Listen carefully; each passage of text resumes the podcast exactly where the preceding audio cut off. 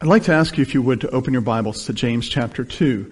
There is a Bible app event for this. If you have the Bible app, you can go there and you can look for a live event near you and you can follow along there. The scripture will be there. I'll also try to have it here on a PowerPoint for you. Um, we're beginning a series today on keystones to Christian faith. I hope you have a couple different things with you. Uh, I hope. Oh, I hope you have a good cup of coffee with you.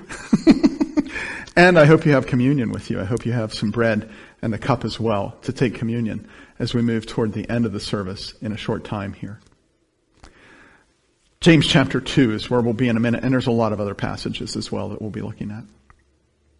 The other day, someone asked the question, if you could have any superpower, what would you want? And of course the answers came in. I would want the superpower of invisibility. I want to be able to fly. I want to be able to go real fast like Flash. I want to be able to be strong like Superman. I want my spidey senses working. And then one person had a, a really good answer to the question. This person said, I want to be like Rogue.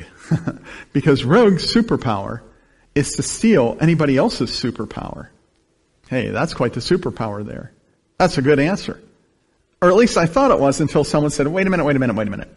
You live in a world where no one has any superpower. If your superpower is to steal other people's superpower, then you have nothing to steal. You have no superpower. And I thought, wow, yeah. And it occurred to me that people think too deeply about these sorts of things. you know what though? There is a superpower. In fact, there's a number of them and they're keystones to Christian faith. The superpower I want to talk to you about today is mercy. And uh, we'll talk about some others in the weeks that are ahead, Lord willing. Mercy. Mercy and grace. They're actually kind of two sisters. grace is when you get something good that you didn't earn. So it's like at the end of the day when maybe you were supposed to mow the lawn and you were supposed to take out the garbage and you were supposed to do a couple other things. At the end of the day, your wife still gives you a pie that she makes. You didn't deserve that, but she gave it to you. That's a silly example of grace. An example of mercy is when you did something bad and you were going to be punished for it, but you didn't have to take the punishment. Like maybe as a kid you were grounded and that meant you have to stay home. But your buddies were going fishing and your parents said to you, hey, you know what? I'll have mercy on you. You can go fishing with your buddies this Friday night. That's mercy. Mercy and grace. They're beautiful things. Well, I want to talk to you about mercy today. That is deserving something bad and receiving something good instead or avoiding that bad thing. It's a superpower. You've probably seen the power of mercy. Pastor Chuck Smith in his book, Why Grace Changes Everything, tells a great story of mercy. It seems that he had a friend who had left his wife, has left his family, to move in with a, another woman. And just a few weeks after his friend had done that, a different pastor, a, a local guy, went to visit this adulterous couple. And when he got there, he said this to them. He said, uh, I had a vision. He said this to the man.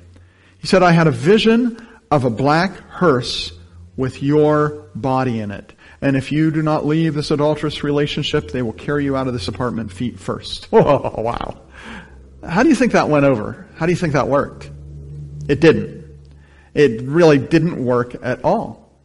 In fact, Pastor Chuck says it caused that, that couple to kind of dig in their heels and to become even more determined to make this adulterous relationship work. Sometime later, Pastor Chuck got a phone call, and the phone call was from this gentleman's wife. She said, would you please go visit my husband?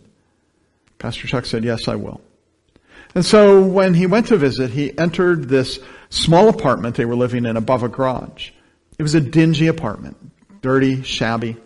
It was on a bad side of town, and it was not at all a desirable residence.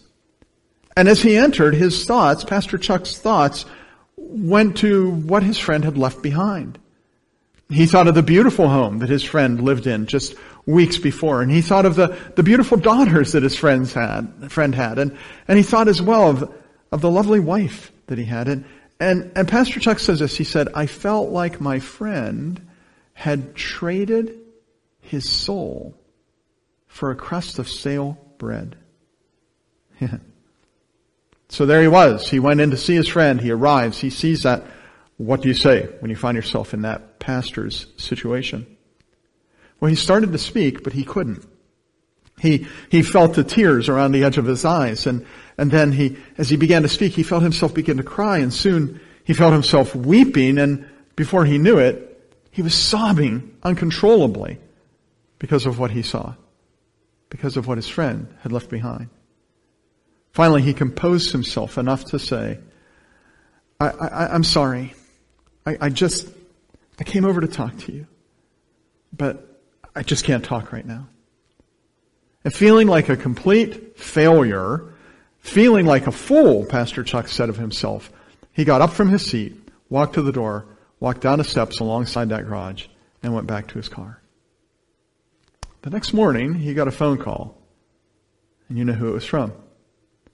The friend had returned home to his wife and daughters just hours after Pastor Chuck's visit.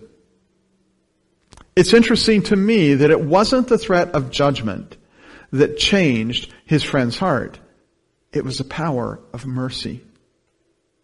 And that's a biblical reality. I like how the English Standard Version translates James chapter 2 where it says in verse 12, So speak and so act as those who are to be judged under the law of liberty. For judgment is without mercy to one who has shown no mercy. Mercy triumphs over judgment. I love that last sentence. Mercy is a superpower, and it's a keystone of Christian faith. And as we celebrate communion in a short time, we're actually celebrating God's mercy. Mercy triumphs over judgment because mercy actually reaches the heart. It reaches your heart. All of us have been around those who would condemn others. For some people, sadly, that seems to be their pastime. And that's not what Jesus is all about. That is not why Jesus came.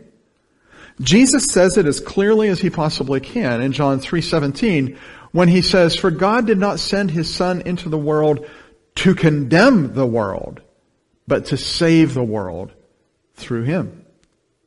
That verse, John 3:17, is every bit as important as John 3:16. They both speak of the superpower of mercy. The whole story of Jesus is a story of God's mercy. And mercy reaches the heart. Mercy reaches the heart because mercy saves. It spares us condemnation. If you'd like to, you can turn to Matthew 10. We'll be looking at verse 28 in just a moment. Mercy spares us condemnation. Hmm, condemned. How often have you heard that word? I mean, we use the word condemned generally to speak about structures that are no longer safe.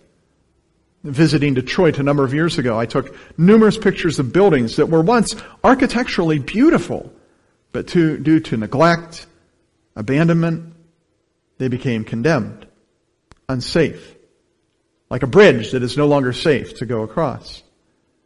But more relevant to our discussion, condemned generally means destined for destruction. And biblically, if a person is condemned, he or she is destined for destruction. Jesus speaks of this kind of destructions in destruction in places like Matthew 10:28 where he says, "Do not be afraid of those who kill the body and cannot kill the soul. Rather, be afraid of the one who can destroy both soul and body in hell. Biblically, the only thing that can turn the condemned from destruction is mercy, because mercy saves. And when you come to the place in your life where you realize you're in deep trouble because of the things you have done, there's nothing like having someone give you mercy. It changes your heart. It creates a heart of appreciation. It creates a heart of gratitude. It creates a heart of loyalty. It creates a heart of love. The saving power of mercy is what we celebrate at the Lord's Supper. Mercy reaches our heart because we know that mercy comes at a great cost. If you'd like to, you can turn to 1 Peter chapter 1 in your Bibles. We'll be reading from there in just a moment. Imagine you loan someone some money and they fall upon hard times and they can't pay it back what would you do? Well, you might choose to show them mercy and tell them, hey, don't worry about it. You can just keep the money. But doing that is difficult. And one of the reasons doing that is difficult is because when you show them that kind of mercy, you can just keep the money. You're absorbing the loss. And it costs you personally. Costs you the money that they didn't pay back to you. And real mercy, all real mercy, comes with a cost. I mean, even a teacher who shows you mercy by granting you an extension on a project that was due on Friday and says, yeah, that's okay, bring it in on Monday. When they show you that mercy, it has a cost to them, whether it's small or large. It has a cost of time, of them having to reschedule a separate time to grade your project separate from the others that came in on time. And, and it might cost him even just a, a sense that he needs to set aside a principle that he deeply believes in that work should be done on time. Mercy always has a price, and in the case of Jesus, it had a great price.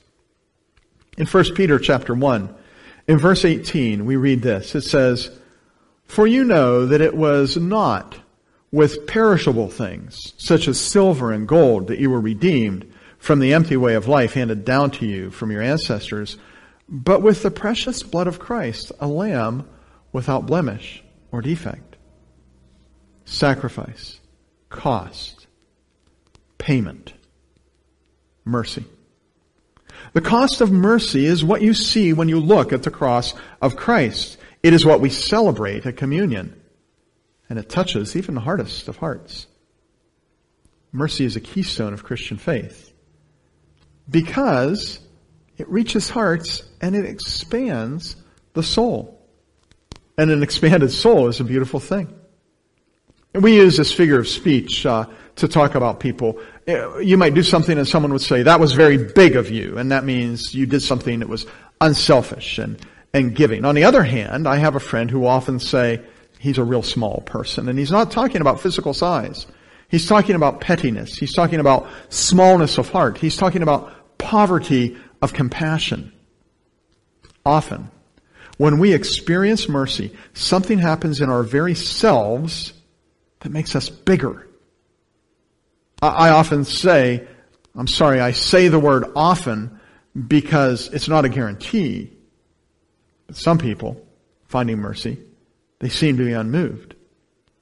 But those who are moved are moved in a way that transforms their person. It changes their identity. They are transitioned from being a small-hearted, petty person into being compassionate and great in mercy. Mercy does this because it fills the soul with appreciation.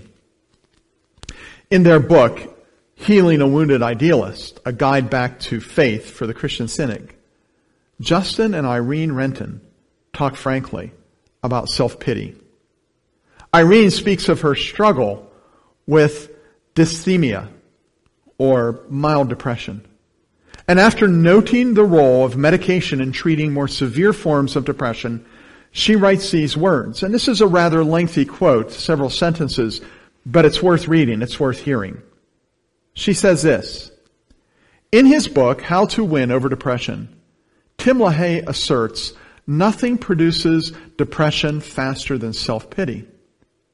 In fact, he claims this is one of the primary causes of depression. This idea surprised me as I has heard, had heard depression mostly defined as anger turned inward. Initially, I took offense at what LaHaye was suggesting. I didn't have self-pity. I got hurt, wounded even, sad at times, genuinely sad, but I never feel sorry for myself. I was tempting to put, tempted to put the book down, discarding it atop a pile of Christian pop psychology, but instead decided to meditate on it.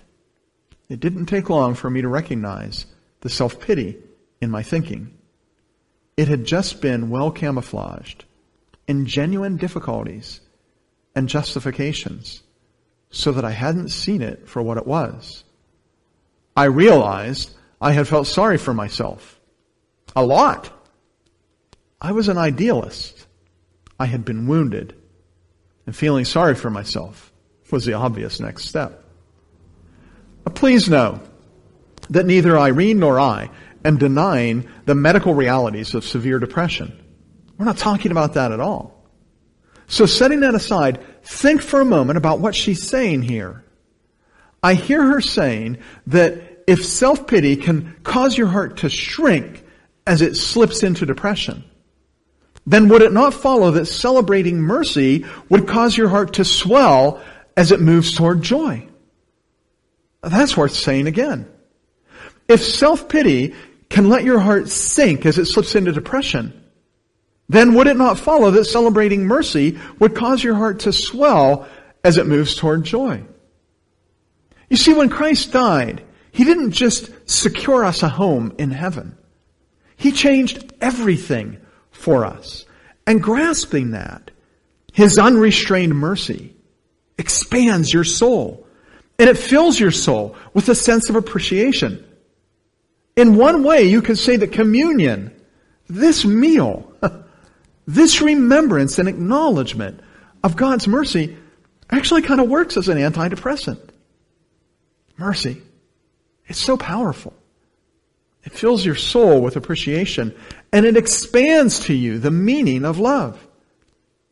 You've probably heard the story that they asked some children, maybe ages four to eight, to define love. There's a whole list of them you can see. Dallas, for example, at age seven says that love is when your mom makes a cup of coffee for dad and takes a little sip of it just to make sure it tastes okay. and Dennis, he's age five. He says that love is when a girl puts on perfume and a boy puts on aftershave and they go out together and smell each other. All right. Good job, Dennis. Marissa, age five, says love is when your older sister gives you her old clothes. And then she has to go out and buy new ones. Those are some pretty good or at least cute definitions of love. But as these children grow, you know, they will develop a more accurate view of love. And as they begin to understand something called mercy, their definition and understanding of love will expand immensely. When you see mercy, your perspective of love is changed. It is blown into a large thing. You experience love at a higher level. And I've often wondered, how did that play into the apostle Paul's thinking as the Holy Spirit breathed the words that he wrote down in what we call the love chapter in 1 Corinthians 13? Because as he nears the end of that discussion, in verse 11 he says, When I was a child, I talked like a child, I thought like a child, I reasoned like a child. When I became a man, I put the ways of childhood behind me. Mercy. It is that which we celebrate at communion, and it expands the soul. Mercy is a keystone of Christian faith because mercy overflows. Just like a river that might overflow its banks and change the entire landscape around it, mercy can change the landscape of a life always in a good way. The Bible teaches that mercy overflows when God's people are together. It overflows among God's people. It multiplies. Jude, one of the shorter books in the Bible, says this early on. In verse 2 of Jude 1, it says, Mercy, peace, and love be yours in abundance. Abundance. Overflowing. And by the way, that pronoun that has you is in the Greek second person plural. And I don't think he's just saying mercy may overflow to each of you. He might be. But I have this sense that he's saying, as you are together, interacting together in life, mercy overflows among you. If you've been part of a group of people where condemnation overflowed, you know how ugly, how painful, and even ungodly that is. It is absolutely unbiblical. Mercy, peace, and love are ours in abundance. And that is what we celebrate at communion. The Bible teaches that mercy overflows among God's people, and it mercy overflows to the merciful. Jesus says that in the Beatitudes. I'm not going to put it on the screen. We just went through the Beatitudes a few months ago. But he says in 5 7 of Matthew, Blessed are the merciful, for they'll be shown mercy. It's like a two way circuit. We are merciful because we've been shown mercy, and as we show mercy, we receive mercy. Mercy overflows to the merciful. The 23rd Psalm, one of the most beloved of all passages of Scripture, ends with the words, Surely goodness and mercy will follow me all the days of my life, and I will dwell in the house of the Lord forever. Newer translations say, surely goodness and love. And that's fine, because the word that is there means kindness, loving kindness, mercy, goodness, faithfulness, and love. All of which could be called keystones of Christian faith. We experience mercy as we trust in God's mercy. It follows us. It overflows to us and from us all the days of our life. It is that which we celebrate at communion. And the Bible teaches that mercy overflows as we deploy it. Now that's a weird word to use of mercy. I'm going to deploy some mercy. The primary meaning of the word deploy is something like dispatching troops or equipment into position for military action. But there is a secondary meaning, and that is this to bring into effective action and to utilize. I want to say that when you are merciful, the action that you are bringing about is always effective on one level or another. As believers, we are instructed to deploy mercy, to utilize mercy. In fact, Jesus says it very clearly after speaking about loving your enemies in Luke chapter 6. He gets down to verse 36 where he says just a very simple sentence. He says, be merciful, just as your Father is merciful. Deploy mercy. When we do that, when we deploy mercy, mercy overflows. Let me ask you something.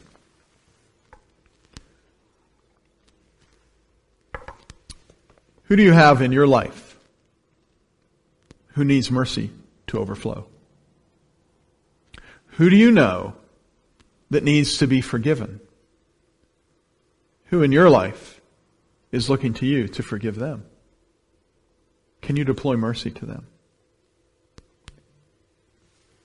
Who do you know in your life who needs to learn of the mercy of God in Christ Jesus? Who in your life needs to know that God loves them, that He cares about them, that He loves them just as they are, and He wants to help them?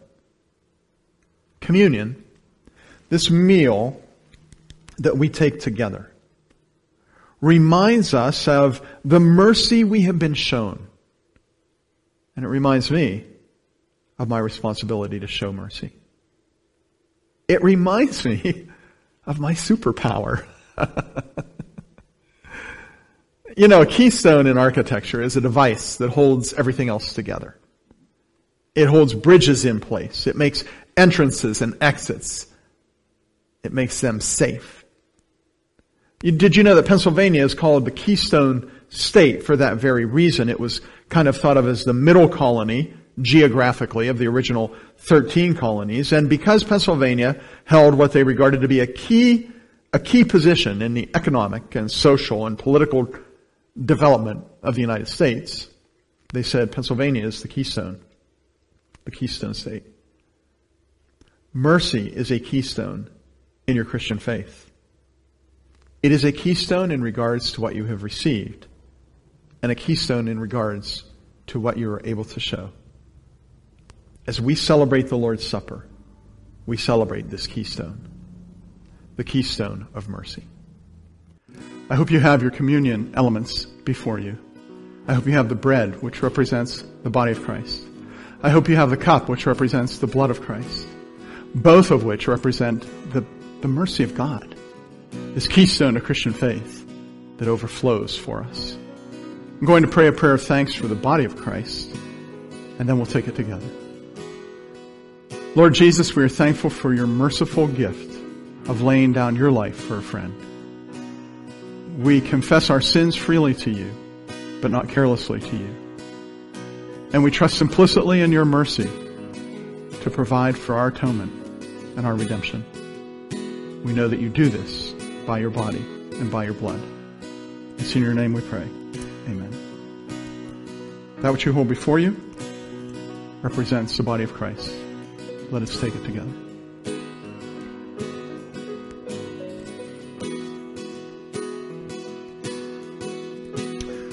Scripture tells us that afterward that he took the cup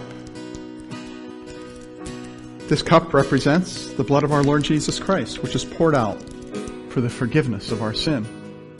It reminds us of the mercy of God on our behalf. Let's thank Him together. God, we thank you for your mercy, that you demonstrated your love toward us in this while we were yet sinners, Christ died for us. We thank you that you so loved the world, you gave your only Son, that whoever trusts in him would not perish, but have everlasting life. We thank you that the Son of God did not come into the world to condemn the world, but that the world might be saved through him. As we take this blood, we take it as a reminder of your mercy that overflows unto us. May it overflow to others through us. In your name, Lord Jesus. Amen. The blood of Christ.